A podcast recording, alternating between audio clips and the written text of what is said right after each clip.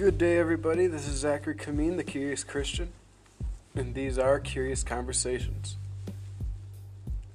Uh, today is uh, March 6th on a Friday. Um, just hanging out uh, here at the Armory here in uh, Taylor, Michigan. Drinking my Fiji water. Just got done at Tropical Smoothie. Pretty delicious place. And uh, with all the shenanigans going on with the election and things like that, I did want to do a uh, book review on um, and slash uh, review on our uh, I think it's seventh president. Let me think: Washington, Adams, Jefferson, Madison, Monroe, Quincy Adams, and then Andrew Jackson. So seventh president. Uh, the book is uh, The American Lion, uh, and it's actually really uh, good. It kind of goes through uh, his presidency pretty in depth. It actually kind of gets exhausting because uh, the person is it's pretty repetitive, pretty redundant as far as the read goes, but that's mostly because Andrew Jackson is a very predictable person, I guess is one way to put it. It's pretty simple to get an idea of how he's going to react to things. Uh, but at the same time, uh, people would be surprised on how he reacted. So he he basically uh, was a toggle switch in one sense, where uh, he would either be very shrewd, very quiet in his reaction to something, or he would blow up uh, to the point where he's actually uh, killed a man, right? So he's been shot, he's been killed, uh, he's a general. And uh, the reason why he killed a man was because they uh, disrespected his wife. They accused his wife of bigamy, namely that she was married to two men at the same time the the people being her um, ex husband and also Andrew Jackson at the same time. Uh, the confusion on that is that um, she and Andrew Jackson were tracking that she was already divorced, and then it turned out that they weren't divorced. So then she, they got the divorce because it wasn't finalized, and then they got married. Okay, so uh, she was divorced twice to the same husband, and then she was also married twice to her husband, Andrew Jackson. It's very confusing, but that's part of the story behind Andrew Jackson is his relationship with his wife. His wife died before he became president. I think it was the after he won the election. She had um, died soon after, and so he was a widow for his two terms as president. Uh, much of his uh, uh, palace intrigue was in the midst of dealing with his uh, children and his uh, adopted children, as he would call them, his nieces and nephews and whatnot. A lot of drama. And uh, Andrew Jackson is the first Democrat president in one sense. He's a Jacksonian Republican or Jacksonian Democrat. Uh, and He's definitely not my favorite president by any means. Uh, he is of the same denomination as me in one sense. Uh, he is a Presbyterian. I'm Presbyterian. He was not a uh, practicing Presbyterian until after he was a president.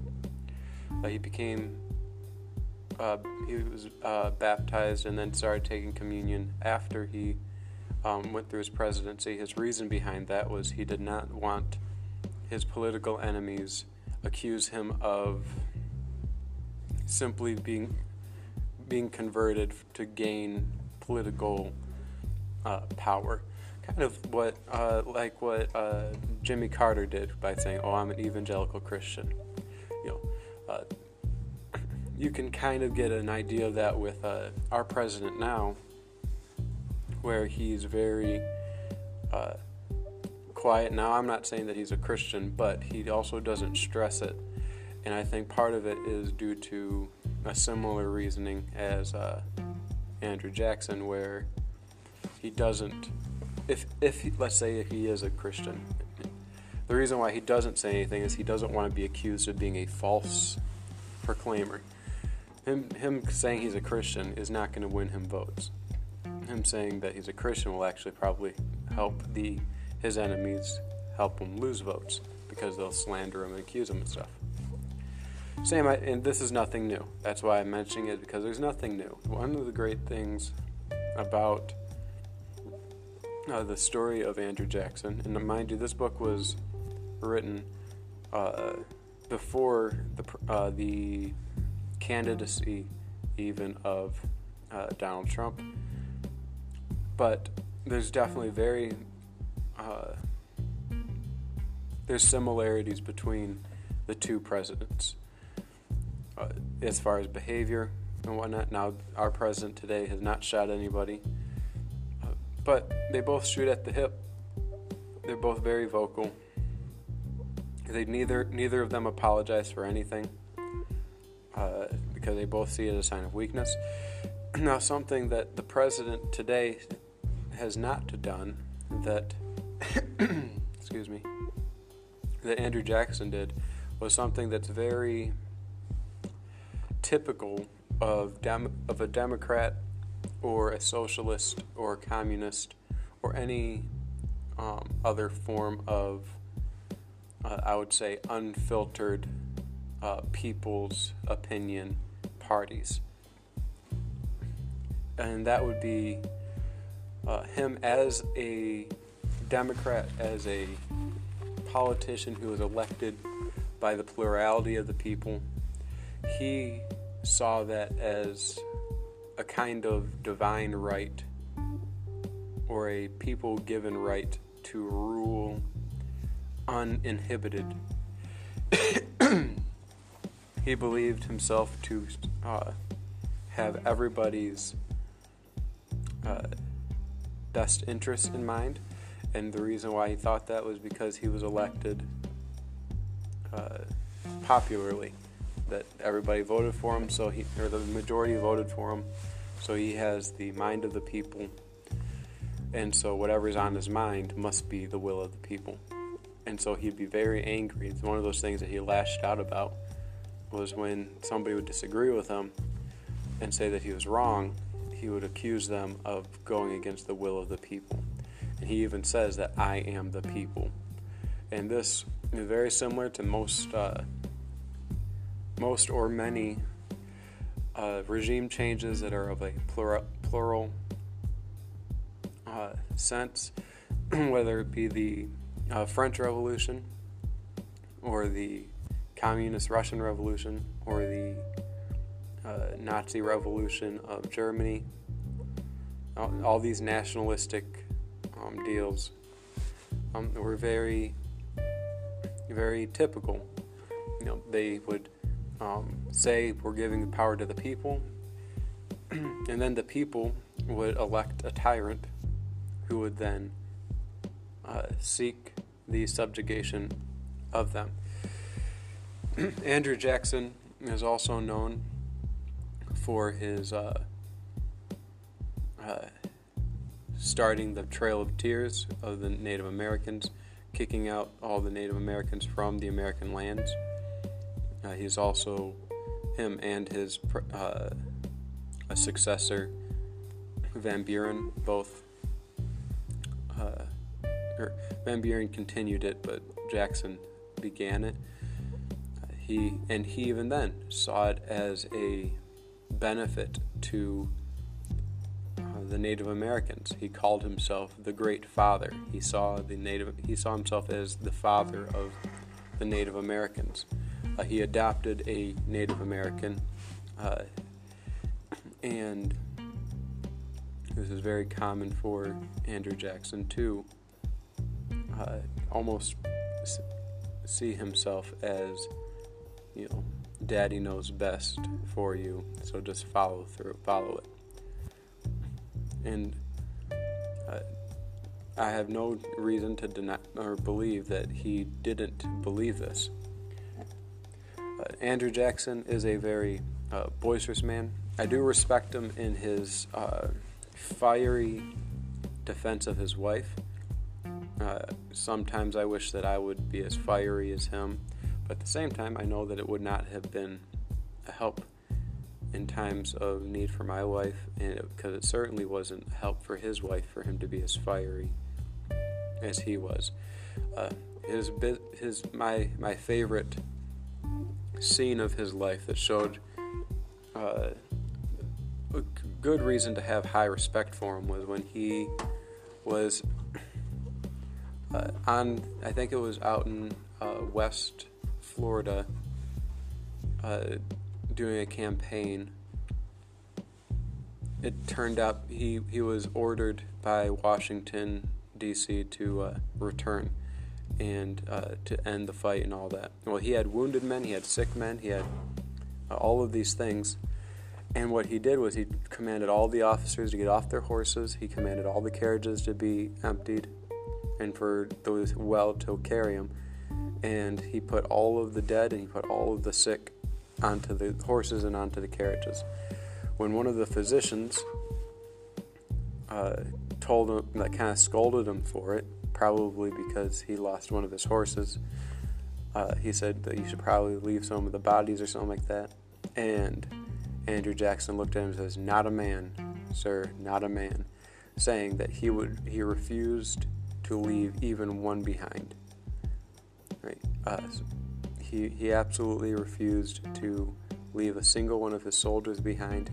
Uh, he would rather walk uh, 800 miles on foot, which I believe he did. He did walk almost the whole way back to uh, Tennessee. From there and uh,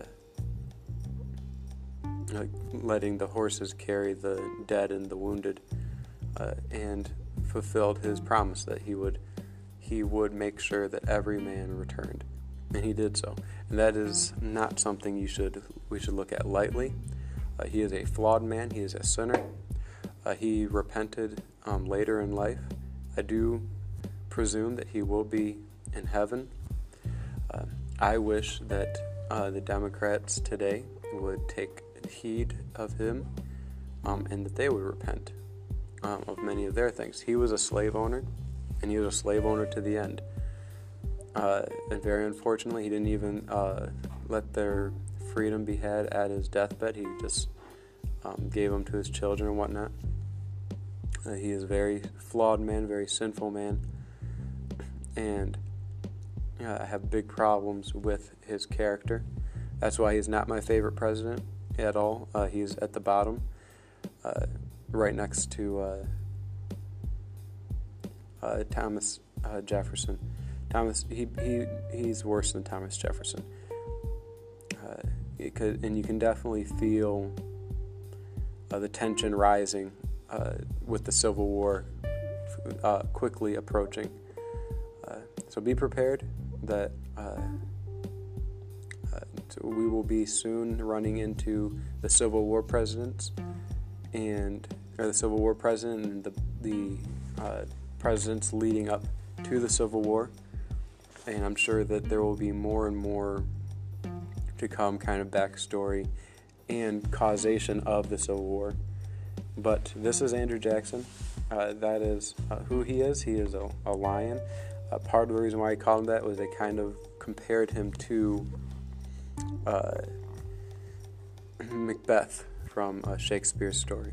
Uh, people saw him as grasping at fate. Uh, they saw him as kind of forcing himself into the position that he was, which is partly true. But he didn't ha- he didn't kill anybody to do so, and uh, that that's definitely. I mean, he killed somebody, but not to get that power. Uh, so he didn't commit regicide. He didn't assassinate a president or whatever. Uh, but I do commend you to uh, read about every president. That's what I'm doing right now, uh, reading about every president. And as I read through them, I will give you updates. God bless you guys. God bless your readings. God bless your researching. I hope you learn a lot. I hope you especially learn um, the, the lesson of Ecclesiastes that there's nothing new under the sun. Uh, that when people say, well, this is new, you say, no, it's been there before, from um, times of old. Uh, so be prepared for much of the same, even in our uh, future history, and be prepared to be told that this is new and know that it is not. Uh, the only thing new and that is being renewed every morning is this world, and that as God's kingdom continues to grow, we will see a refreshing and renewal of the world. God bless you guys. And as always, drink the coffee, come to Jesus.